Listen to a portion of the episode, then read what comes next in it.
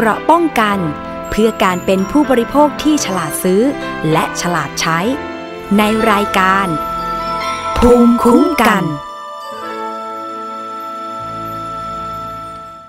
สวัสดีค่ะ คุณผู้ฟังค่ะขอต้อนรับเข้าสู่รายการภูมิคุ้มกันรายการเพื่อผู้บริโภคนะคะ วันนี้พบกับดิฉันชนาทิพไพรพงษ์เช่นเคยค่ะ รับฟังผ่านทุกช่องทางของไทย PBS Podcast แล้วก็ทางสถานีวิทยุที่กำลังเชื่อมโยงสัญญาณอยู่ในขณะนี้นะคะ วันนี้ค่ะประเด็นของผู้บริโภคต้องตามกันเลยค่ะคุณผู้ฟังก็คือ กลายเป็นประเด็นวิพากษ์วิจารณ์ในสื่อสังคมออนไลน์นะคะ เพราะว่าเมื่อ 17 มิถุนายนที่ผ่านมานะคะ มีผู้ใช้สื่อสังคมออนไลน์ ที่เป็นแฟนเพจ Facebook ของเว็บไซต์ร้านอาหารชื่อดัง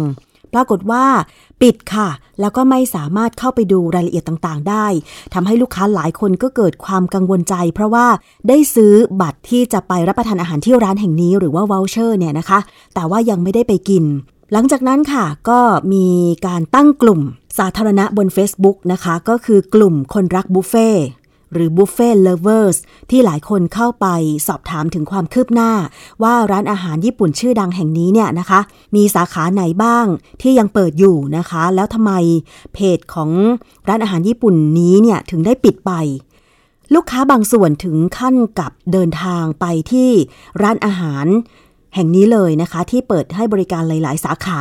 แต่ก็กลับพบว่าร้านประกาศปิดค่ะ ลูกค้าคนหนึ่งค่ะ ให้สัมภาษณ์กับไทย PBS ออนไลน์นะคะ บอกว่าได้ตัดสินใจซื้อบัตรรับประทานอาหารของร้านอาหารญี่ปุ่นแห่งนี้ในราคาใบละ 199 บาทจำนวน 5 ใบค่ะ เนื่องจากว่าชอบอาหารของร้านแห่งนี้ที่มีราคาถูกแล้วก็รสชาติอร่อยนะคะ โดยเฉพาะเนื้อแซลมอน และตั้งใจว่าจะไปกินเมื่อมีเวลาว่างค่ะ เนื่องจากว่าบัตร มีอายุการใช้งานได้ถึง 6 เดือน แต่เมื่อมีการพูดคุยกันในสื่อสังคมออนไลน์นะคะ ว่าร้านแห่งนี้ปิดไปหลายสาขา เพจ Facebook ก็ไม่สามารถเข้าไปติดตามความเคลื่อนไหวได้ก็ปิดไปเนี่ยนะคะทำให้ได้ตัดสินใจเดินทางไป ร้านสาขาใกล้บ้านย่านรามอินทราค่ะ พบว่าสาขานี้ก็ปิดเช่นเดียวกัน ซึ่งบริเวณหน้าร้านติดป้าย เขียนว่าปิดบริการเนื่องจากเจ้าหน้าที่กำลังแก้ไขระบบเซิร์ฟเวอร์ส่วนกลาง ขออภัยในความไม่สะดวกนะคะ เช่นเดียวกับลูกค้าอีกคนหนึ่งค่ะ บอกว่าซื้อบัตรไว้ 2 ใบ และจองคิวเพื่อจะเข้าไปกินบุฟเฟ่ด้วยนะคะ เวลาประมาณ 11นาฬิกาเนื่องจากที่ผ่านมาก็เคยไปกินบุฟเฟ่ที่ร้านบุฟเฟ่แห่งนี้มาก่อน และไม่เคยมีปัญหาเลย รวมถึงประทับใจกับราคาแล้วก็คุณภาพอาหารด้วยนะคะ หลังจากมีกระแสวิพากษ์วิจารณ์ในสื่อสังคมออนไลน์ จึงได้สอบถามไปทาง Facebook ของร้าน แต่ก็ไม่มีการตอบกลับค่ะ จึงได้เดินทางไปร้านสาขาที่จองคิวไว้ แต่ปรากฏว่าร้านปิด โดยลูกค้าคนนี้ยอมรับว่าเสียความรู้สึกแล้วก็เสียเวลามาก ตอนนี้ต้องการคำชี้แจงจากทางร้านถึงปัญหาที่เกิดขึ้น และต้องการเงินคืน พร้อมยอมรับว่าในอนาคตคงจะไม่เลือกกินร้านนี้อีกนะคะ ซึ่งเมื่อวันที่ 19 มิถุนายนที่ผ่านมาค่ะ มีลูกค้าที่ซื้อบัตรวอลเชอร์ของร้านบุฟเฟ่อาหารญี่ปุ่นแห่งนี้หลายคนนะคะ ได้เดินทางไปที่สำนักงานของทนายรัชพลสิริสาคร ถนนประชาราษฎร์อำเภอเมืองจังหวัดนนทบุรีค่ะ ไปขอความช่วยเหลือขอคำปรึกษาทางด้านกฎหมายนะคะ ซึ่งผู้ที่ซื้อบัตรรับประทานอาหารของร้านบุฟเฟ่ ชื่อดังแห่งนี้นะคะ บอกชื่อเลยก็ได้เพราะว่าเป็นข่าวไปแล้วนะคะก็คือ ชื่อร้านดารุมะค่ะ ซึ่งคนที่ไปรวมตัวกันที่สำนักงานทนายความของทนายรัชพลเนี่ยนะคะก็ 11 คนด้วยกัน โดยมีแม่ค้าซื้อวอลเชอร์จำนวน 5 ราย เป็นผู้บริโภคจำนวน 6 ราย เดินทางเข้าร้องเรียนและขอความช่วยเหลือด้านกฎหมายนะคะซึ่งปรากฏว่าตอนนี้จากที่ มีการรวมตัวกันในสื่อสังคมออนไลน์ ผู้ซื้อ บัตรรับประทานอาหารของร้านดารุมะแห่งนี้เนี่ยมีมากกว่า 6,000 รายแล้วทีเดียวค่ะ ซึ่งหนึ่งในผู้ที่เข้าร้องเรียนขอคำปรึกษาด้านกฎหมาย กับทนายรัชพล ชื่อคุณจิรัชยาเนี่ยบอกว่าสำหรับตนเองได้รู้จักร้านดารุมะจาก Facebook นะคะที่ได้ลงข้อความประชาสัมพันธ์ว่าสามารถซื้อคูปองได้ ผ่านแอปพลิเคชันดารุมะ ซึ่งตนเองเป็นทั้งคนขายแล้วก็ลูกค้าที่ไปกินนะคะ ตนเองก็ขายคูปองมาได้ประมาณ 2 ปีแล้ว มีลูกค้าในกลุ่มประมาณ 31,000 คน ซึ่งตอนนี้มีคูปองเหลืออยู่ในมือเนี่ยประมาณ 2,628 ใบ รวมเป็นเงินแล้วประมาณ 550,000 บาท ทราบข่าวว่ามีปัญหาตั้งแต่วันที่ 16 มิถุนายนที่ผ่านมาค่ะ และตนเองก็รู้จักกับผู้จัดการร้าน พอรู้ข่าวก็ตกใจกังวลใจมาก ถือว่าเป็นเงินเยอะมากๆเลยที่ตัวเองได้ซื้อบัตรแล้วก็ขายต่อนะคะ มีลูกค้าที่ซื้อบัตรต่อจากคุณจิรัชยาเนี่ยทวงเงินคืนทั้งหมดประมาณ 40 กว่าใบที่จองไว้ล่วงหน้านะคะ ซึ่งก็ได้ทำการโอนเงินคืนลูกค้าไปเรียบร้อย เท่าที่คุยกับผู้จัดการร้านนะคะ คุณจิรัชยาบอกว่า มันมีหลายเรื่องทั้งเรื่องหนี้สินของปลาที่ติดไว้ แผงขายของทุกร้านของทุกสาขายังไม่มีจ่าย ด้วยหนี้สินมันเยอะเลยทำให้เขาตัดสินใจแบบนี้หรือเปล่า พอเริ่มมีข่าวเนี่ยว่าร้านปิดหนึ่งวันตอนแรกเข้าใจว่าปิดร้าน พอผู้จัดการมาบอกกับตนเอง ว่าเดี๋ยวจะมีเรื่องเล่าให้ฟังตนเองก็รู้สึกใจคอไม่ดีเลยนะคะ พอเลิกงานเนี่ยก็คุยกับผู้จัดการร้านก็เลยรู้แล้วก็เข้าแจ้งความไว้เป็นที่เรียบร้อยแล้ว ยอมรับว่ามั่นใจทางร้านมาก เพราะว่าเปิดมานาน ทุกครั้งที่ขายคือขายได้ตลอด ร้านไม่หนีไปไหน ลูกค้ากินได้จริง เลยทำให้เชื่อมั่น คุณภาพสินค้าตามราคา ซึ่งเมื่อเทียบกับร้านอื่น ร้านดารุมะแห่งนี้ก็ถือว่า ดีกว่า และประชาชนเนี่ยก็บอกว่าคุ้มค่ากับครอบครัว มีการขายหลายรูปแบบค่ะ ทั้งแบบคูปองในแอปพลิเคชัน ขายหน้าร้าน คือขายหลายราคานะคะ ไม่ว่าจะเป็นราคา 199 บาท 250 บาท 399 บาท ซึ่งตอนนี้ก็เข้าแจ้งความแล้วก็ไม่ทราบว่าผู้ประกอบการร้านดารุมะเนี่ยนะคะ หายไปไหนเหมือนกัน นี่คือเสียงส่วนหนึ่งของคนที่ซื้อบัตรรับประทานอาหารหรือวอลเชอร์ ของร้านดารุมะแห่งนี้แล้วนำไปขายต่อ อีกคนหนึ่งค่ะ ที่เป็นลูกค้าที่ซื้อคูปองของร้านแห่งนี้ชื่อคุณปรัชนินเนี่ยนะคะ บอกว่า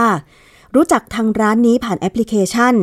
ซึ่งได้ไปกินบ่อย แล้วก็ชอบร้านแห่งนี้ แต่พอหลังๆคุณภาพก็เริ่มแย่ลง เขาเริ่มลดราคาลง แล้วก็เลยรู้สึกว่าลดราคาและลดคุณภาพทำไมไม่บอกลูกค้า เพราะว่าหน้าร้านยังบอกว่าราคา 299 บาท แต่พอในแอปพลิเคชัน บอกว่าขายถ้า 5 ใบเหลือ 199 บาท ซึ่งตนเองเนี่ยซื้อไว้ 10 ใบ เมื่อเดือนที่แล้วไปกินมาแล้ว 4 ใบ ตอนนี้เหลือ 6 ใบ อันนี้ก็ไม่สามารถไปกินได้ จริงๆแล้วเนี่ยนะคะ มีผู้เสียหายหลายคน ซึ่งทนายรัชพลสิริสาครบอกว่า เรื่องนี้คล้ายๆ กับการขาย วอลเชอร์ หรือบัตรรับประทานอาหารถูกๆ และไม่สามารถไปใช้บริการได้สำหรับผู้เสียหายสามารถไปร้องเรียนได้ที่กองปราบปราม หรือสำนักงานตำรวจบกปคบ และทางสำนักงานคณะกรรมการคุ้มครองผู้บริโภคนะคะ แต่ว่าจะต้องไปแจ้งความเพราะไม่เช่นนั้นตำรวจจะไม่สามารถดำเนินการได้ ซึ่งการดำเนินการทางแพ่งสามารถเรียกร้องเอาเงินคืนได้ค่ะ ส่วนทางอาญาอาจจะต้องดูเจตนาของเขาก่อนว่า ทางเจ้าของมีเจตนายังไง เพราะตอนแรกที่เปิดขายได้ แต่ว่าอยากจะให้เจ้าของออกมาชี้แจงทางผู้บริโภคหรือคนทำธุรกิจด้วยกันจะทราบนะคะ แต่ถ้าเจตนาชัดเจนที่จะช่อโกงก็อาจจะต้องติดคุก โทษสูงสุดก็คือช่อโกง กับพระราชบัญญัติคอมพิวเตอร์นะคะ ซึ่งอัตราโทษก็มีโทษจำคุก 5 ปีปรับ 1 0 0 0 0แบาท ซึ่งคดีต่างกรรมต่างวาระค่ะ หลอกครั้งหนึ่งก็ 1 กรรม หลอก 10 ครั้งก็ 10 กรรม ดูจากที่เขาหลอกว่ากี่ครั้งนะคะ ซึ่งเรื่องนี้เห็นบอกว่า 20 มิถุนายน 2565 เนี่ยนะคะ ทางกลุ่มผู้เสียหายที่ซื้อบัตรของร้านดารุมะเนี่ยนะคะ ที่ไปขอคำปรึกษากับทนายรัชพล จะพาไปร้องเรียนที่ ตำรวจบกปคบ และสคบ ซึ่งเรื่องนี้เนี่ยเดี๋ยวต้องติดตามกันต่อไปสำหรับการติดตามตัวเจ้าของนะคะ มาชี้แจง หรือว่าถ้าเกิดมีการแจ้งความแบบนี้ก็ต้องดูในเรื่องของการดำเนินการ เพื่อเรียกร้องเอาเงินคืนให้กับผู้ซื้อวอลเชอร์นะคะ ไม่ว่าจะเป็นราคากี่บาท แต่ว่าเมื่อยังไม่ใช้บริการเนี่ยก็มีสิทธิ์ที่จะเรียกร้องขอเงินคืนได้นะคะ ทางมูลนิธิเพื่อผู้บริโภคเองค่ะ ก็เห็นบอกว่าจริง ๆ แล้วเนี่ยในเรื่องของการชดเชยเยียวยาผู้เสียหายเนี่ยผู้ที่ซื้อแฟรนไชส์มาเปิดให้บริการหลาย ๆ สาขาเนี่ยน่าจะมีส่วนที่จะต้องรับผิดชอบคืนเงินนะคะ ให้กับ ผู้ที่เป็นลูกค้าได้ซื้อ voucher ไปด้วยนะคะ เรื่องนี้ในแง่มุมของการร้องเรียนแล้วก็การชดเชยเยียวยาความเสียหายเนี่ยผู้บริโภคสามารถดำเนินการอย่างไรได้บ้างค่ะ เราจะไปพูดคุยกับคุณนรมนเมฆบริสุทธิ์ รองผู้อำนวยการฝ่ายศูนย์พิทักษ์สิทธิผู้บริโภค มูลนิธิเพื่อผู้บริโภคค่ะ สวัสดีค่ะ คุณนรมนค่ะ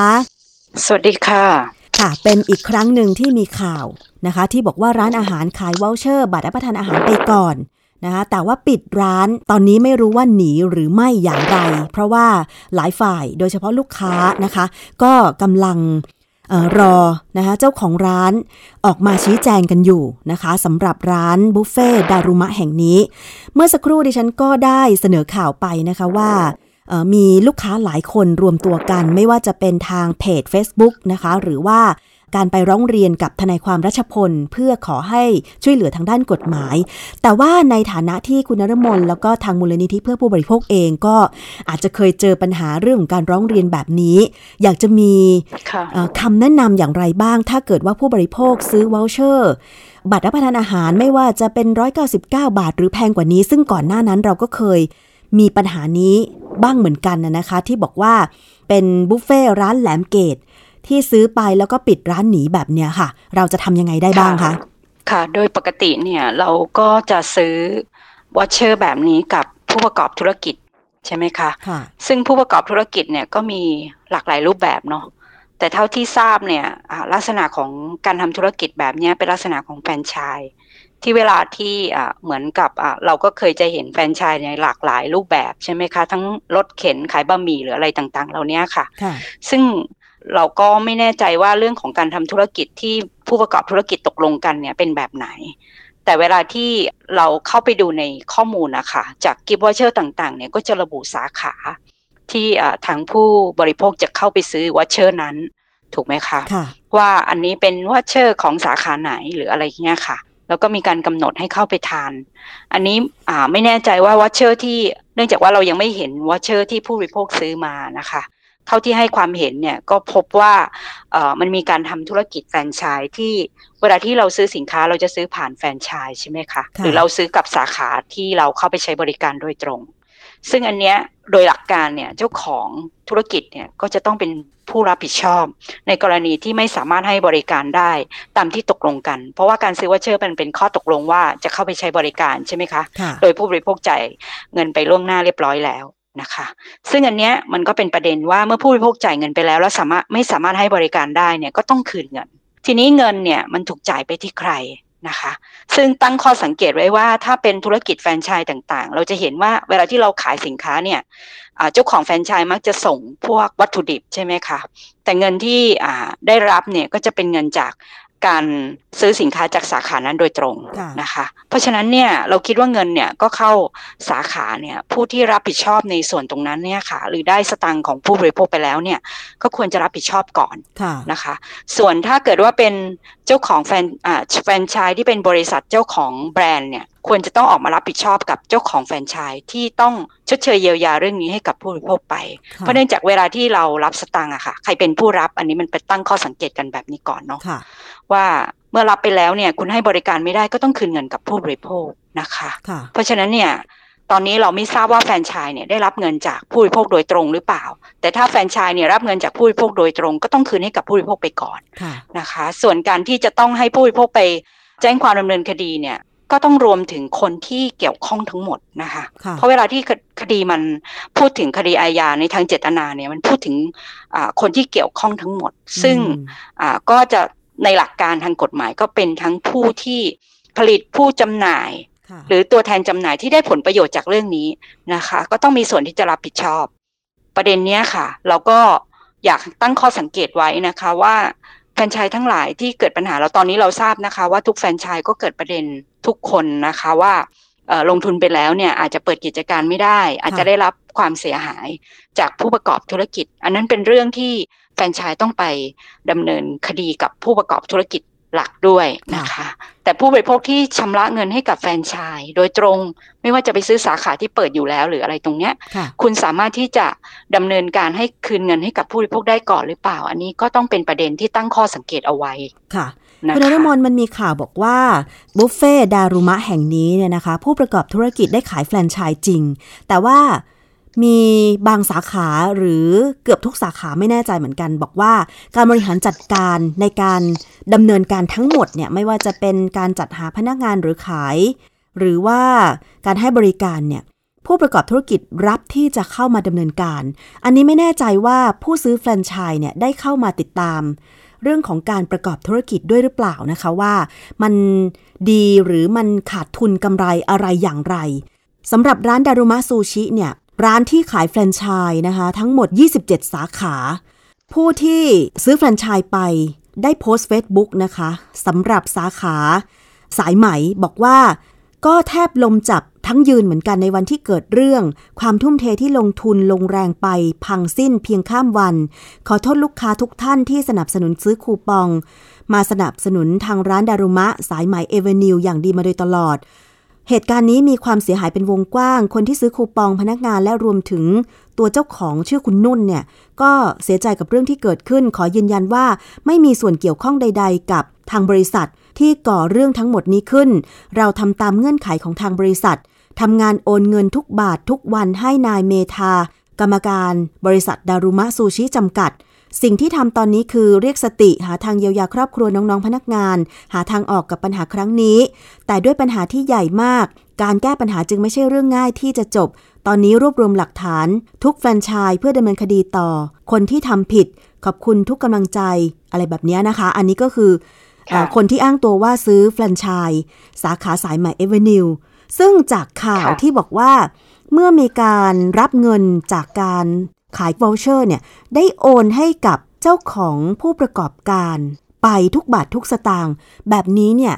ทางกฎหมายหรือว่าการเรียกร้องผู้บริโภคที่ซื้อที่ซื้อ voucher แล้วก็ไม่สามารถไปใช้บริการได้ ควรจะมุ่งตรงไปที่คนซื้อแฟรนไชส์หรือว่ายังไงดี คือประเด็นของผู้บริโภคอะค่ะ เวลาที่เขาซื้อเนี่ยเขาชำระเงินให้ใคร นี่คือหลักการค่ะ เพราะฉะนั้นหลักการไล่เบี้ยก็คือไล่เบี้ยกับคู่กรณี ทีนี้คู่กรณีเนี่ยถ้าเกิดว่าเป็นเรื่องที่ผู้บริโภคจ่ายเงินให้กับแฟนชายนะคะ ส่วนแฟนชายจะไปจ่ายต่อให้ใครนั้นก็เป็นเรื่องที่แฟนชายจะต้องไปไล่เบี้ยเอาคืนนะคะ นั่นหมายถึงเวลาที่ผู้บริโภคจ่ายสตางค์นะคะ หรือมีการตัดเงินผ่านบัตรเครดิตเนี่ย ผู้บริโภคก็มีสิทธิ์ที่ก็สามารถที่จะแจ้งความดำเนินคดีกับคู่กรณี ส่วนบุคคลที่เกี่ยวข้องเนี่ยก็เป็นเรื่องที่เขามีส่วนได้ส่วนเสียกัน หลักการมันจะเป็นแบบนี้ ทีนี้ก็ต้องมาดูว่า ผู้ใดเป็นคนรับสตางค์เนื่องจากในข่าวเนี่ยพยายามดูว่าเวลาที่ผู้บริโภคซื้อวอชเชอร์เนี่ยได้มีการสั่งซื้ออย่างไรนะคะ สั่งซื้อที่สาขาหรือเดินเข้าไปซื้อที่สาขาเลย หรือมีโปรที่สาขาแล้วผู้บริโภคจ่ายเงินไปก่อน แล้วก็ได้รับความเสียหายเพราะว่าบางท่านเนี่ยเท่าที่ทราบเนี่ยก็คือมีการตัดบัตรเครดิต ก็ไม่ได้บอกว่าตัดบัตรเครดิตให้ใคร ตัดให้บริษัทดารุมะหรือเปล่า ถ้าถ้าจ่ายให้กับบริษัทดารุมะ นั่นหมายถึงว่าบริษัทดารุมะก็ต้องรับผิดชอบ ซึ่งคนที่รับผิดชอบก็คงไม่ใช่นิติบุคคลใช่ไหมคะเพราะนิติบุคคลคงดำเนินการไม่ได้ ก็ต้องเป็นคนที่เกี่ยวข้องกับเรื่องนี้ ตั้งแต่เรื่องของคนที่เป็นผู้บริหารหรือคนที่ดำเนินธุรกิจนะคะ หลักการมันจะเป็นแบบนี้ ทีนี้ก็ต้องมาดูว่าเวลาที่ผู้บริโภคโอนเงินให้กับทางร้านนะคะโอนเงินเข้าบัญชีไหนอย่างไร อันนี้ก็สามารถที่จะทำให้ผู้บริโภคเนี่ยมีความชัดเจนมากขึ้นในการเรียกร้องสิทธิ์เนาะซึ่งการโอนเงินก็น่าจะมีหลักฐานอยู่แล้ว ไม่ว่าจะโอนผ่านแอปพลิเคชันมือถือใช่ไหมคะ อันนี้ก็น่าจะแสดงหลักฐานได้รวมถึงการขายบัตรรับประทานอาหารแบบนี้ก็น่าจะมีตัวบัตรเนาะหรือถ้าเป็นบัตรออนไลน์เราก็สามารถแคปหน้าจอมือถือ แล้วก็ส่งหลักฐานขอคืนเงินได้ แล้วร้านนี้เนี่ยนะคะ มีอยู่แม่ค้าอยู่คนหนึ่งบอกว่า ไปซื้อ voucher ของดารุมะเนี่ยมาขายต่อ แล้วตอนเนี้ยบัตรยังเหลืออยู่ในมืออีกเป็น 2,000 กว่าใบ เป็นวงเงินกว่า 5 0 0แสนกว่าบาท ซึ่งเธอเองก็บอกว่าจะทำยังไงดีแบบนี้เหมือนกัน คือแสดงว่าร้านนี้เนี่ยขายทุกช่องทาง ขายทุกอย่างเลย ไม่ว่าจะเป็นแอปพลิเคชัน หรือขายทางเพจ Facebook แล้วก็แบบมีแม่ค้าที่ซื้อจำนวนมากหลายพันใบไปขายต่อด้วยนะคุณนรมนเพ ราะนั้นประเด็นที่เราพยายามทำให้คนที่ไม่ไม่ทราบมาก่อนเนาะว่าการทำธุรกิจเป็นแบบไหนเนี่ยรู้สึกว่าตัวเองก็เป็นลูกค้านะคะ สุดท้ายมันก็ได้รับผลกระทบ เพราะตอนนี้คนที่ได้รับผลกระทบก็คือลูกค้าใช่ไหมคะที่ซื้อกิฟต์วอเชอร์ไว้ล่วงหน้าไม่ว่าจะบางท่านซื้อมาขายเพื่อขายต่อหรือว่ายังไงก็แล้วแต่ อันนี้ถือว่าเป็นเรื่องที่เจตนาของผู้กระทำธุรกิจเนี่ยมีเจตนาอะไร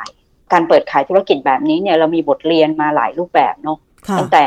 เท่าที่เห็นก็คือสุดท้ายเนี่ยก็ต้องถูกจำคุกดำเนินคดีอยู่ดี เพราะว่าตัวเองมีเจตนาที่กระทำการแบบที่เรียกว่าตัวเองก็ประเมินการอยู่แล้วว่ามันไม่น่าจะสามารถให้บริการได้ตามอย่างที่ตัวเองต้องการหรือเปล่านะคะเพราะฉะนั้นการทาธุรกิจหรือการดำเนินการทุกอย่างเนี่ยค่ะ ผู้บริโภคเนี่ยสุดท้ายผู้บริโภคก็จะก็จะได้รับผลกระทบมากที่สุด เพราะว่าเขาเป็นคนที่ไม่รู้ อันนี้ก็สามารถที่จะไปเรียกร้องของเงินคืนได้ สาขาที่ตัวเองจ่ายเงินไป หรือแม่ค้าที่ตัวเองซื้อวอลเชอร์ต่อมาได้นะคะ แต่ว่าถ้าเกิดมีความเสียหายแล้วยังไม่รู้ว่าจะไปปรึกษาใครนอกจากจะไปรวมตัวกัน แล้วเห็นบอกว่าวันนี้ทนายรัชพลสิริสาครเนี่ยจะพากลุ่มผู้เสียหายที่ไปร้องเรียนเมื่อวานนี้ ไป แจ้งความที่กองบังคับการปราบปรามการกระทำความผิดเกี่ยวกับการคุ้มครองผู้บริโภค หรือบกปคบนะคะเวลา 15 นาฬิกาวันที่ 20 มิถุนายนนี้ ทางมูลนิธิเพื่อผู้บริโภคเอง ตรงนี้ก็ถ้าเกิดว่าผู้บริโภคได้รับความเสียหายอยากจะปรึกษาหรือร้องเรียน ก็ได้เช่นเดียวกันใช่ไหมคะคุณนฤมลคะยินดีค่ะ ได้เช่นเดียวกัน แล้วก็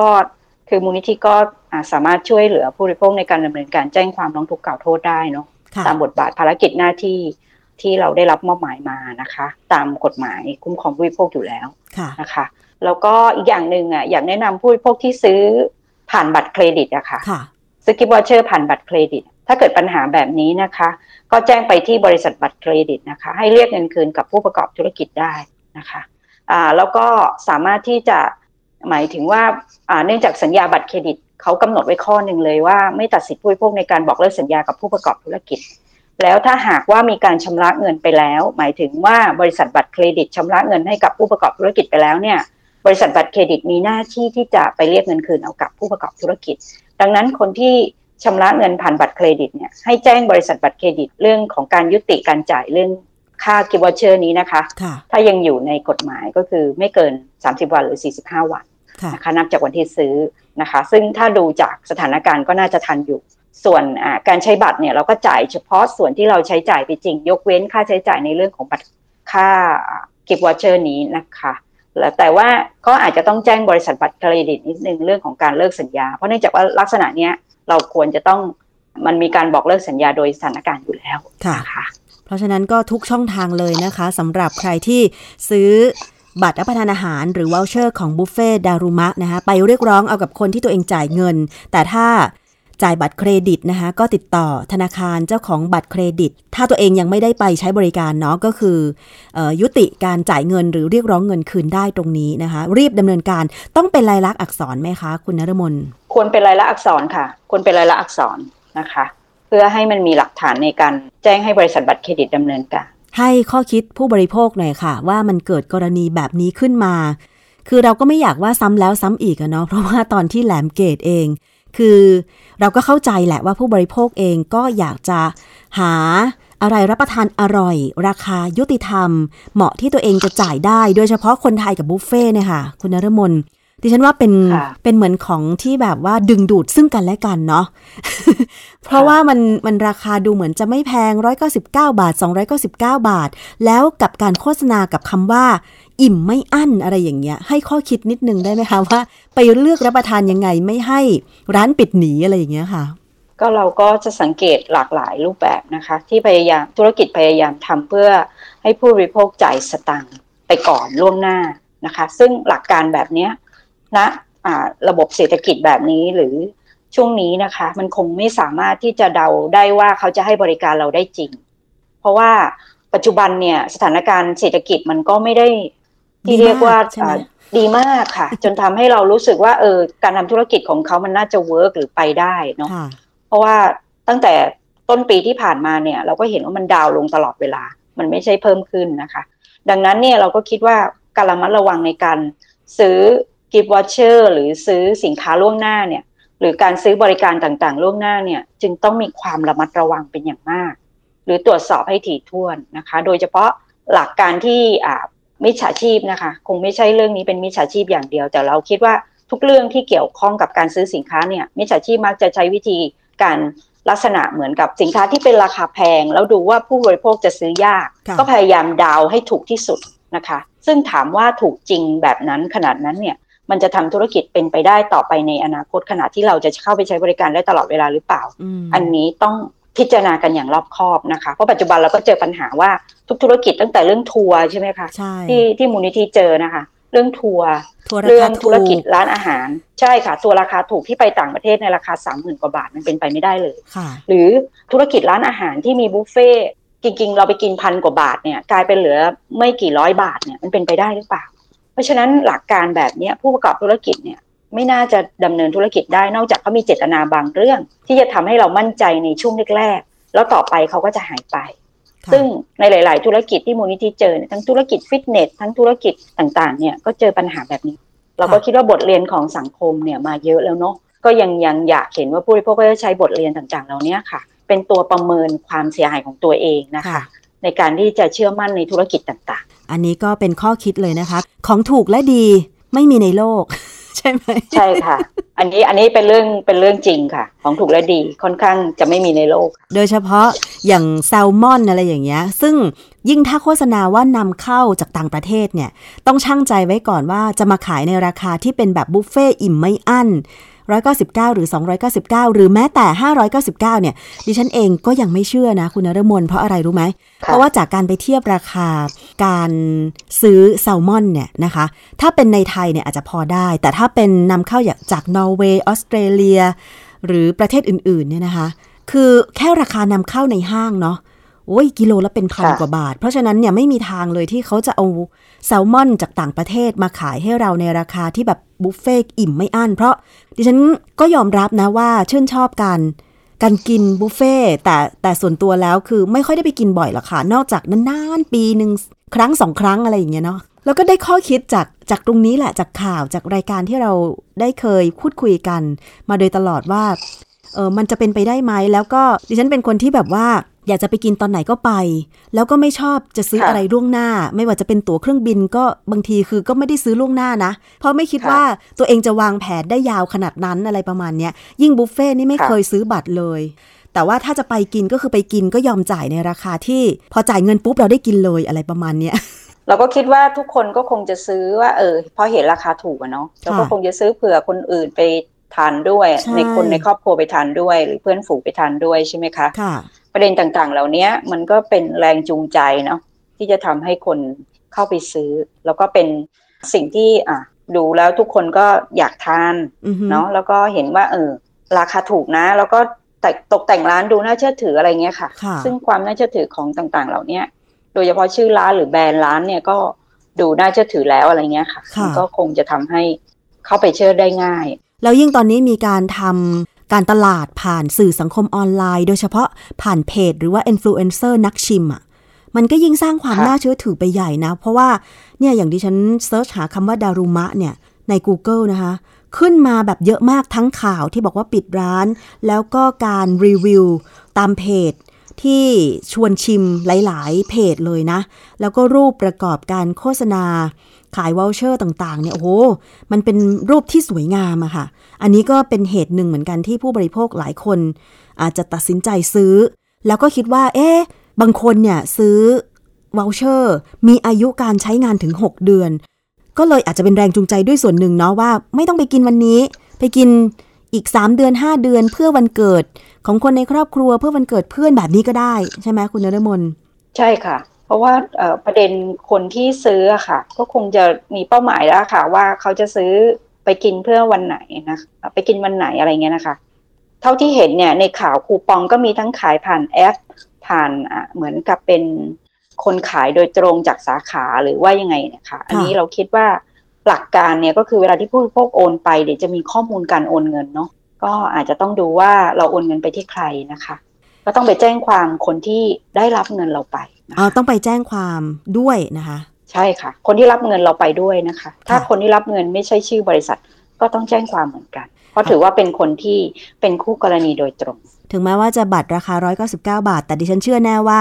แต่ละคนเนี่ยไม่ได้ซื้อบัตรเดียวแน่นอน เพราะบางคนเนี่ยสบัตร6บัตร10บัตรก็มีไปกินกับเพื่อนๆ ใช่ไหมคะ รวมเป็นเงินแล้วก็เป็นพันบาท ก็น่าเสียดายเหมือนกัน เงินทองสมัยนี้ก็หายาก เพราะฉะนั้นก็ลองติดตามเอาเงินคืนก็แล้วกันนะคะ แล้วก็เดี๋ยวถ้ามีความคืบหน้าก็จะนำมารายงานให้ทราบกันต่อไป วันนี้ต้องขอบพระคุณคุณนรมนเมฆบริสุทธิ์มากเลยค่ะที่ ให้เวลากับรายการภูมิคุ้มกันพูดคุย ประเด็นในแง่ที่น่าสนใจ แล้วก็การเรียกร้องสิทธิ์ของผู้บริโภคนะคะ ขอบคุณค่ะ ค่ะยินดีค่ะสวัสดีค่ะ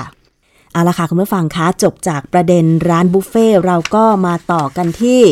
อีกข่าวหนึ่งของทางมูลนิธิเพื่อผู้บริโภคเช่นเดียวกันนะคะ จากที่เรามีการปลดล็อกกัญชาออกจากยาเสพติดนะคะส่งผลให้ มีการใช้กัญชาเป็นส่วนประกอบในอาหารเครื่องดื่ม หรือแม้แต่เครื่องสำอาง เรียกว่าเป็นข่าวกันคึกคักมากเลยนะคะ แล้วก็มักจะมีหลายๆ คนที่ได้ไปกินอาหารที่ทำมาจากใบกัญชาเมนู จากกัญชาเนี่ยนะคะ ไม่ว่าจะเป็นข้าวหวานไอศครีม ขนมปังโอ้ยเยอะแยะเลยที่มีส่วนผสมของกัญชากันอย่างแพร่หลาย แล้วก็ได้รับความนิยมนะคะ แต่ปรากฏว่ามีกลุ่มคนที่มีความเสี่ยงสูง ได้รับผลกระทบจากการบริโภคอาหารผสมใบกัญชาแล้วก็มีเหมือนกันนะคะ อย่างเช่น มีผู้ชายคนหนึ่งที่ไปกินก๋วยเตี๋ยวใช่ไหมคะ แล้วก็ทางร้านก๋วยเตี๋ยวเนี่ยไม่ได้บอกว่าใส่ใบกัญชาไปด้วยทำให้เขาซึ่งเป็นคนที่มีความไวต่อสารที่มีอยู่ในใบกัญชา THC อยู่แล้วเนี่ยนะคะ ก็ได้รับผลกระทบนะคะ เกิดอาการวิงเวียนมึนหัว เรียกได้ว่าเหมือนกับดิฉันเลยที่เคยกินอาหารจากกัญชานะคะ ซึ่งมูลนิธิเพื่อผู้บริโภค ก็มีความกังวลถึงผลกระทบ หรือความสูญเสียที่อาจจะเกิดขึ้นค่ะ จึงได้สร้างแคมเปญการรณรงค์ ให้ธุรกิจร้านอาหารนะคะ หรือเจ้าของผลิตภัณฑ์ ติดฉลากหรือแขวนป้ายหน้าร้าน บอกให้ผู้บริโภคทราบว่า อาหารที่ตัวเองขายหรือผลิตขึ้นเนี่ยมีส่วนผสมกัญชาหรือไม่มีส่วนผสมของกัญชา ซึ่งถ้าร้านไหนไม่มีการทำอาหารจากเมนูของกัญชาเลย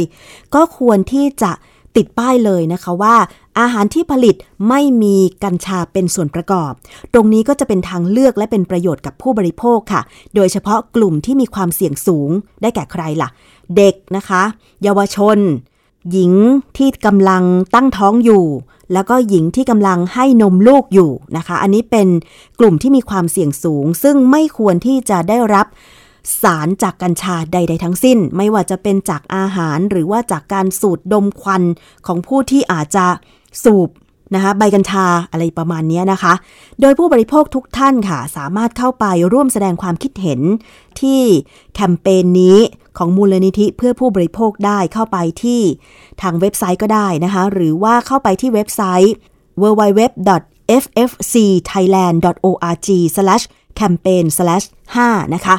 สำหรับผู้ประกอบการสามารถดาวน์โหลดโปสเตอร์ ร้านนี้ไม่มีกัญชาไปใช้ได้เลยค่ะ ในขณะเดียวกันสำหรับผู้ประกอบการที่มีความพร้อมในการผลิตก็ควรจะแสดงฉลากส่วนผสม ปริมาณกัญชาที่มีในอาหารให้ผู้บริโภคได้รู้เท่าทัน ว่าอาหารที่เลือกกินมีส่วนผสมของกัญชานะคะ นอกจากนี้กลุ่มเจ้าของร้านอาหาร ก็ควรที่จะติดป้ายประกาศให้ชัดเจน เพื่อให้ลูกค้าที่จะเข้าไปกินเนี่ยได้ตัดสินใจเลือกว่า จะกินหรือไม่นะคะ ตลอดจนข้อควรระวังหลังจากกินอาหารที่มีส่วนประกอบของกัญชา แม้จะมีปริมาณเล็กน้อย แต่ว่าแต่ละคนเนี่ยมีความไวต่อปริมาณ สารในกัญชาไม่เท่ากันนะคะ เพราะฉะนั้นก็แสดงให้มันชัดเจนไปเลยว่า ร้านนี้มีส่วนผสมของกัญชา ส่วนอีกร้านไม่มีส่วนผสมของกัญชานะคะ ลูกค้าจะได้เลือกกิน แล้วถ้าเกิดเราบอกไปแล้ว เช่นว่า เราขายก๋วยเตี๋ยวที่นำผงกัญชา ใส่ตุนไปในน้ำต้ม ซึ่งถ้าผู้บริโภคได้ทราบแล้วว่าเขาจะกินอาหารที่มีใบกัญชาเป็นส่วนผสม ถ้าเกิดมีผลกระทบอะไรตามมาเนี่ย ผู้บริโภคก็ต้องรับผิดชอบตัวเอง ซึ่งทางร้านก็ถือว่าทางร้านได้แจ้งให้ทราบแล้ว เพราะฉะนั้นติดป้ายตัวโตๆเลยค่ะ คุณผู้ฟัง ผู้ประกอบร้านอาหารทั้งหลาย ไม่ต้องไปหมกเม็ดอีกแล้วอะเพราะว่าตอนนี้กฎหมายก็เปิดแล้วเนาะว่า ทำอาหารจากใบกัญชาได้ เพราะฉะนั้นถ้าเราใส่ใบกัญชาก็บอกไปเลย ติดป้ายตัวโตๆว่า ร้านนี้มีส่วนผสมของกัญชา แต่ถ้าร้านไหนไม่ใช้ใบกัญชาในการทำอาหารปรุงอาหารเลย ก็บอกไปเลยว่า ร้านนี้ไม่มีส่วนผสมของกัญชาใด ๆ ทั้งสิ้นนะคะ เพื่อเป็นทางเลือกให้กับผู้บริโภคค่ะ เกราะป้องกัน เพื่อการเป็นผู้บริโภคที่ฉลาดซื้อ และฉลาดใช้ ในรายการภูมิคุ้มกัน อีกประเด็นหนึ่งนะคะ ไปดูข่าวเกี่ยวกับการจับกลุ่มผู้ที่รับจ้างเปิดบัญชีม้า บัญชีม้าก็คือ บัญชีธนาคารที่กลุ่มมิจฉาชีพมักจะหลอกประชาชนโดยทั่วไปที่อาจจะไม่ทราบหรือทราบก็ได้ แต่อยากจะรับเงินค่าจ้าง ไปเปิดบัญชีธนาคาร แล้วก็เอาสมุดบัญชีธนาคาร หรือรวมทั้งบัตร ATM ให้กลุ่มมิจฉาชีพเหล่านี้ไป เพื่อเจตนาที่ไม่ดีในการหลอกลวงประชาชนคนอื่น ซึ่งอย่างเราเนี่ยประชาชนโดยปกติทั่วไปเวลาไปเปิดบัญชีธนาคารก็เพื่ออะไร เอาเงินไปฝาก จะได้มีความปลอดภัยใช่ไหมคะ หรือการทำธุรกรรมทางการเงิน ก็จะได้สะดวกรวดเร็วมากยิ่งขึ้น แต่ว่า ถ้าเกิดมีใครมาจ้างเราเปิดบัญชี แล้วก็บอกว่าเอาสมุดบัญชีแล้วก็บัตร ATM ไปเนี่ยนะคะ ก็มั่นใจได้ร้อยเปอร์เซ็นเลยว่ากลุ่มมิจฉาชีพแน่นอน ซึ่งการรับจ้างเปิดบัญชีธนาคาร หรือบัญชีม้าเนี่ยนะคะ ถือว่ามีความผิดตามกฎหมาย เพราะว่าเป็นการเอื้อต่อกลุ่มมิจฉาชีพให้นำบัญชี ไปหลอกประชาชน โดยเฉพาะการหลอกโอนเงิน อย่างแก๊งคอร์เซนเตอร์ต่างๆ ที่โทรเข้ามาหลอกลวง แล้วก็ให้ผู้ที่รับโทรศัพท์ที่หลงเชื่อเนี่ยโอนเงินเข้าไปนะโดยเฉพาะไปตรวจสอบเส้นทางการเงินหาว่าปลายสายเนี่ยนะคะมีคนแอบอ้างเอาไปทำสิ่งที่ผิดกฎหมาย มีผู้หลงเชื่อไปก็เยอะ หรือไปหลอกขายสินค้า โดยเฉพาะการขายสินค้าผ่าน สื่อสังคมออนไลน์ Facebook Twitter YouTube Instagram TikTok ซึ่งหลอกขายก็คือ โฆษณาว่ามีของ แต่พอผู้ซื้อโอนเงินเข้าไปแล้ว ก็ไม่ส่งของให้ ปิดสื่อสังคมออนไลน์แล้วหนีไปเชิดเงินไป ล่าสุดเมื่อ 18 มิถุนายน 2565 ค่ะ ทางเพจ Facebook ของตำรวจ PCT Police เนี่ยนะคะ เผยแพร่ข้อความที่ระบุว่า ก่อนหน้านี้มีผู้เสียหายหลายคน ถูกมิจฉาชีพหลอกขายสินค้าผ่านช่องทางออนไลน์ โดยให้โอนเงินไปยังบัญชีของนางสาวมาริยาค่ะ ล่าสุดตำรวจได้ติดตาม เจ้าของบัญชีถึงบ้านพักเลยทีเดียวนะคะ ก่อนจะสามารถจับกลุ่มได้ เบื้องต้นค่ะ ผู้ที่รับจ้างเปิดบัญชีคือนางสาวมาริยารับสารภาพว่า ก่อนหน้านี้มีเพื่อนว่าจ้างให้เปิดบัญชีธนาคาร โดยจะให้ค่าตอบแทนบัญชีละ 500ถึง1,000 บาท จึงได้ไปเปิดบัญชีธนาคาร และบัตรกดเงินสดตามธนาคารต่างๆ รวม 17 บัญชีด้วยกันนะคะ หลังจากเปิดบัญชีแล้วก็ได้นำบัตรกดเงินสด และสมุดบัญชีเนี่ยไปมอบให้กับเพื่อนคนดังกล่าว เพื่อแลกกับค่าตอบแทนจำนวนหนึ่งด้วยนะคะ พอจับได้ผู้ที่รับจ้างเปิดบัญชีม้าเนี่ยก็ต้องรับโทษตามกฎหมายนะคะ คุณผู้ฟัง เพราะฉะนั้นก็อย่าหลงเชื่อกลุ่มมิจฉาชีพ หรือแม้แต่เพื่อนกันนี่แหละ มักจะเข้ามาหลอกแล้วทำให้เราเชื่อ การรับจ้างเปิดบัญชีมีความผิดตามกฎหมาย จะต้องติดคุกแน่นอนนะคะ เพราะว่าเป็นคนที่กระทำผิด ซึ่งการหลอกลวงทางสื่อสังคมออนไลน์เนี่ยมันมีมากขึ้นก็เพราะบัญชีม้าเหล่านี้ เพราะฉะนั้นตัดไฟแต่ต้นลมค่ะ อย่ารับจ้างเปิดบัญชีธนาคารหรือบัญชีม้านะคะ นี่คือช่วงแรกของรายการภูมิคุ้มกันรายการเพื่อผู้บริโภคค่ะ เรายังมีอีกช่วงหนึ่งนั่นก็คือคิดก่อนเชื่อนะคะ วันนี้ดิฉันนำกลับมาให้ฟังอีกครั้งในเรื่องของยาสีฟันค่ะ ซึ่งใครที่เคยลองใช้ยาสีฟันที่เขาโฆษณาบอกว่าผสมสมุนไพร จะช่วยเพิ่มประสิทธิภาพ แปลงแล้วใช้ยาสีฟันยี่ห้อนี้แล้วทำให้ป้องกันฟันผุ ลดกลิ่นปาก หรือฟันขาวสะอาดมากยิ่งขึ้น เพราะว่าผสมสมุนไพร เราต้องมาดูข้อมูลกันดีๆ ค่ะว่า ยาสีฟันสมุนไพร ดีต่อฟันเหมือนยาสีฟันธรรมดาหรือไม่ไปติดตามในช่วงคิดก่อนเชื่อค่ะ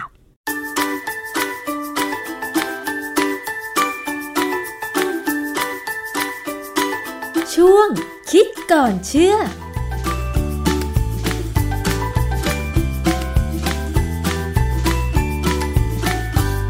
พบกันในช่วงคิดก่อนเชื่อกับดรแก้วกังสดานนภัย นักพิษวิทยากับดิฉันชนะทิพไพรพงศ์นะคะ วันนี้เรามาคุยเกี่ยวกับเรื่องของยาสีฟัน เป็นเรื่องใกล้ตัวของเรานะคะ เพราะว่าเราต้องแปรงฟันทุกวันใช่ไหมคะ วันละสองครั้งเช้ากับเย็น คุณผู้ฟังลองสังเกตไหมคะว่าทุกวันนี้ใช้ยาสีฟันแบบไหน ตอนนี้เนี่ยมันมีทั้งแบบที่เป็นยาสีฟันธรรมดาที่ผสมฟลูออไรด์นะคะ ซึ่งจะช่วยทำให้ฟันแข็งแรงเขาว่าอย่างนั้น แล้วยาสีฟันอีกแบบหนึ่งที่ตอนนี้ระยะหลังๆ มีการผลิตและโฆษณามากขึ้นก็คือ ยาสีฟันสมุนไพรแล้วก็โฆษณาว่าดีอย่างง้นอย่างนี้แต่คุณผู้ฟังเคยคิดไหมคะว่า ยาสีฟันธรรมดาที่ผสมฟลูออไรด์กับยาสีฟันสมุนไพรเนี่ย มันเหมือนกันหรือต่างกันอย่างไร วันนี้เราจะมาพูดคุยเรื่องนี้นะคะ อาจารย์คะ ทุกวันนี้อาจารย์ใช้ยาสีฟันแบบไหนคะ คือที่บ้านผมเนี่ยใช้ยาสีฟันทั้งกรณีที่เป็นยาแบบที่เขาใส่ฟูรายคือเป็นสารเคมีเนี่ยนะค่ะกับอีกอย่างหนึ่งก็จะเป็นยาสมุนไพรเลย คือยาสมุนไพรเนี่ยเรามักจะใช้ในช่วงกลางวัน ซึ่งหลังจากกินข้าวแล้วเนี่ยเราก็แปรงฟัน มันก็ทำให้ปากสดชื่นดี ส่วนถ้าเป็นยาสีฟันที่เขาใส่ฟูรายเนี่ย ก็ซื้อยี่ห้อที่เขาบอกว่าใช่แล้วฟันไม่เสียวนะคำจริงก็เขามีเหตุผลนั่นแหละว่าทำไมฟันถึงไม่เสียวนะ เพราะฉะนั้นตอนเช้า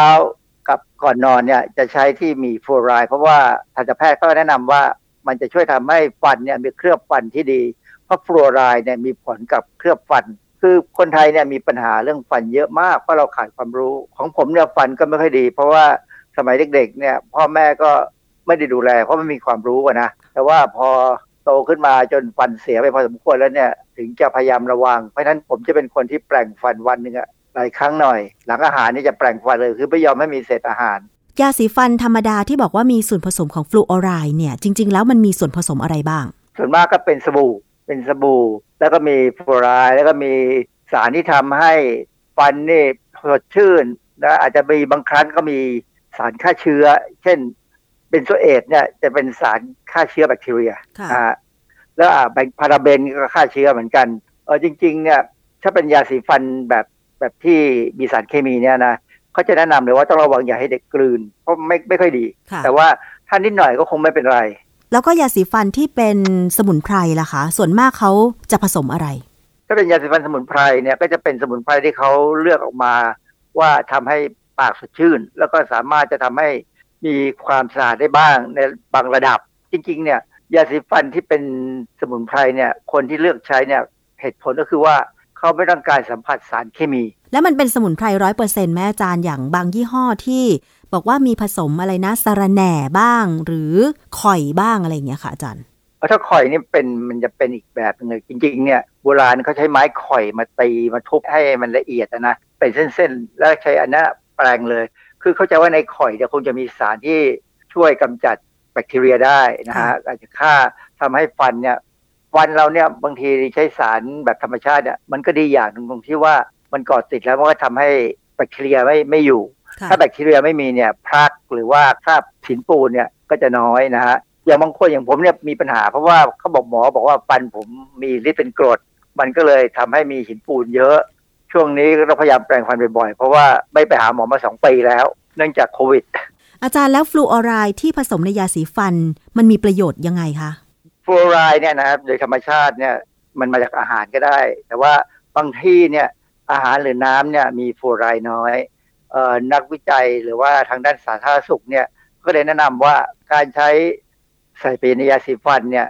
มันเป็นการทำให้ฟันเนี่ยสัมผัสกับฟลูออไรด์ได้โดยตรงค่ะ คือ ขณะที่เราแปรงฟันเนี่ยฟลูอไรด์ก็มีโอกาสซึมเข้าไปในฟันเพื่อสร้างเคลือบฟันได้นะฮะคือฟลูอไรด์เนี่ยจริง ๆ แล้วเนี่ยร่างกายเราไม่ได้ต้องการเยอะ ฟันเป็นกระดูกแข็งแรงเนื่องจากได้แคลเซียมได้ฟอสเฟตเข้าไป แต่ฟลูออไรด์เนี่ยทำให้เกิดเคลือบฟันที่ดีนะเพราะฉะนั้นก็ฟลูออไรด์ก็มีหน้าที่ประมาณนี้แหละ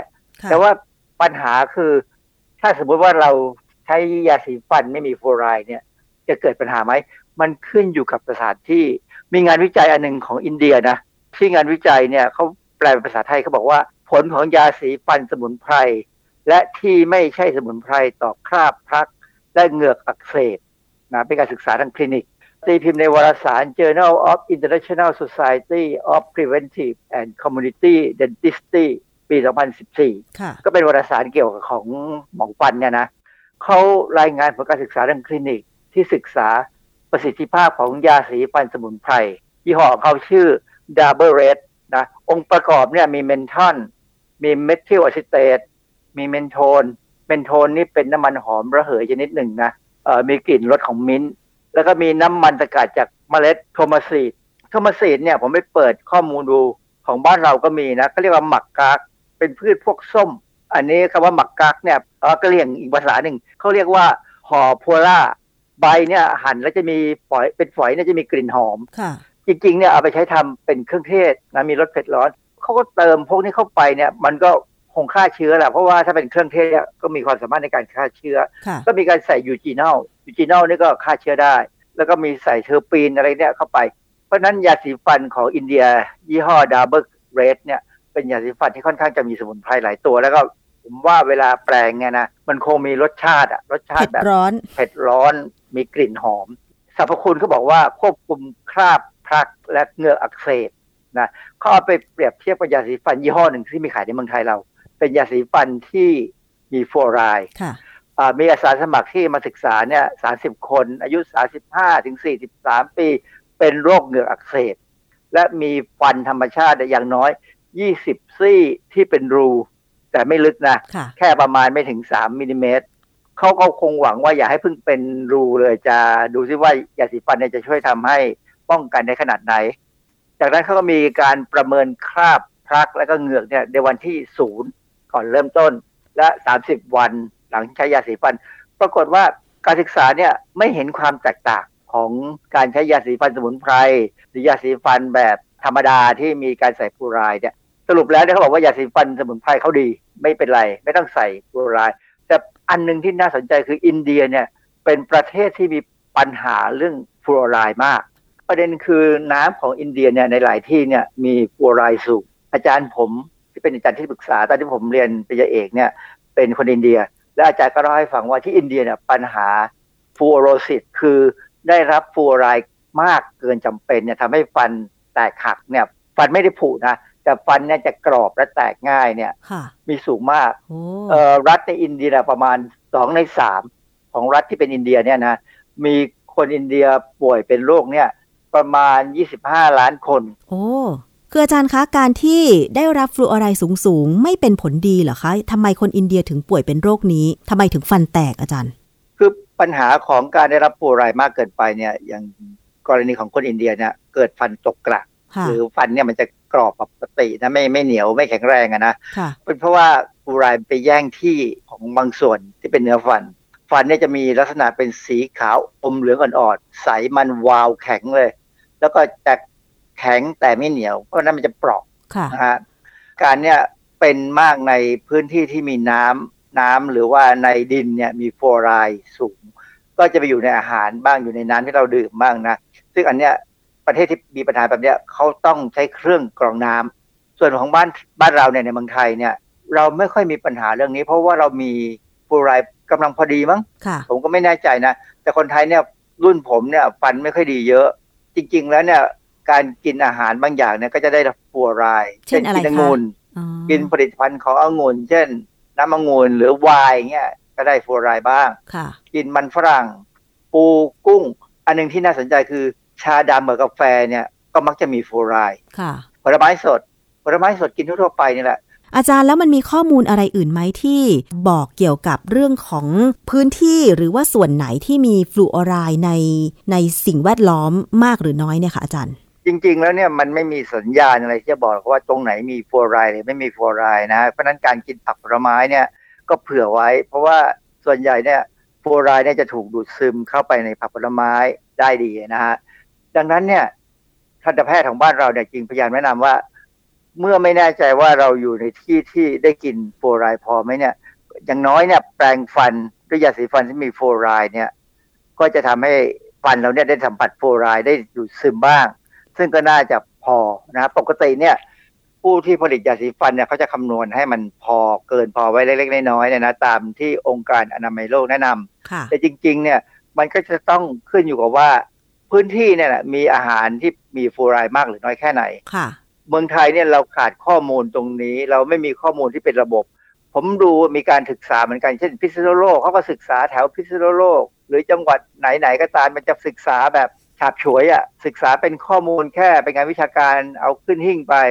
เราไม่มีการศึกษาแบบปูพรมแล้วดูซิว่าตรงไหนควรจะต้องใช้ยาสีฟันที่มีฟลูออไรด์ประจำหรือตรงไหนอาจจะไม่ต้องใช้เลยก็ได้แบบ กรณีถ้าเป็นเรามีพื้นที่ที่เหมือนอินเดียเนี่ยมีฟลูออไรด์สูงเนี่ยค่ะเราก็ไม่ต้องใช้ฟลูออไรด์เพราะมันอาจจะมากเกินด้วยซ้ำอืมแต่บ้านเรานี่รู้สึกจะไม่มีนะ เราไม่เคยมีปัญหาฟันของคนที่ตกกระเป็นฟลูออโรซิสนะฮะค่ะมีแต่ฟันผุมากกว่า อืมเพราะฉะนั้นอาจารย์คะระหว่างยาสีฟัน ธรรมดาที่ผสมฟลูออไรด์ซึ่งมันจะช่วยทำให้เคลือบฟันแล้วก็ฟันแข็งแรง กับยาสีฟันที่ผสมสมุนไพรไม่ว่าจะเป็นสะระแหน่ข่อยมิ้น หรืออย่างอื่นเนี่ยค่ะ เราควรจะมีการใช้อย่างไรคะอาจารย์ คือในความรู้สึกผมเนี่ยนะยาสีฟันเนี่ย ถ้าเราคิดว่าระหว่างวันเนี่ยเรากินอาหารเราเราปากเราอาจจะมีกลิ่นนะเนื่องจากว่าอาหารเนี่ยบางทีมันก็มีกลิ่นมีกระเทียมมีอะไรก็ตามเนี่ย เราใช้ยาสีฟันสมุนไพรเนี่ยก็ไม่น่ามีปัญหาอะไรเพื่อดับกลิ่นบ้างนะแต่ว่าเช้าเย็นเนี่ย ตื่นมาเนี่ย เราควรจะใช้ยาสีฟันที่มีฟลูออไรด์เพื่อให้ฟันเราเนี่ยได้สัมผัสฟลูออไรด์บ้าง ก็น่าจะช่วยให้เคลือบฟันเราเนี่ยดีพอสมควร ก็สามารถป้องกันฟันได้ แต่อย่างไรก็ตามเนี่ยต้องแปรงฟันให้สะอาดและที่สำคัญคืออย่างสำหรับกรณีของผมเนี่ยฟันไม่ดีเนี่ย ผมต้องใช้ไหมขัดฟันด้วยค่ะ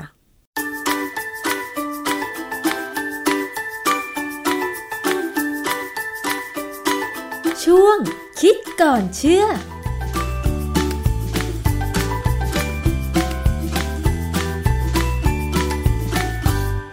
และนั่นก็คือช่วงคิดก่อนเชื่อ ดิฉันคุยกับดรแก้วกังสดานนภัยนักพิษวิทยาและนักวิจัยนะคะ ซึ่งจะนำข้อมูลวิจัยทางวิทยาศาสตร์ มาอธิบายให้เข้าใจง่าย ๆ ติดตามรับฟังในรายการภูมิคุ้มกัน แล้วก็ที่เว็บไซต์ www.thaipbspodcast.com รวมถึงแอปพลิเคชัน แล้วก็ฟังผ่านสถานีวิทยุที่กำลังเชื่อมโยงสัญญาณอยู่ในขณะนี้นะคะ หมดเวลาลงแล้วค่ะ ขอบคุณมากเลยสำหรับการติดตามรับฟัง วันนี้ดิฉันชนะทิพไพรพงศ์ต้องลาไปก่อน สวัสดีค่ะ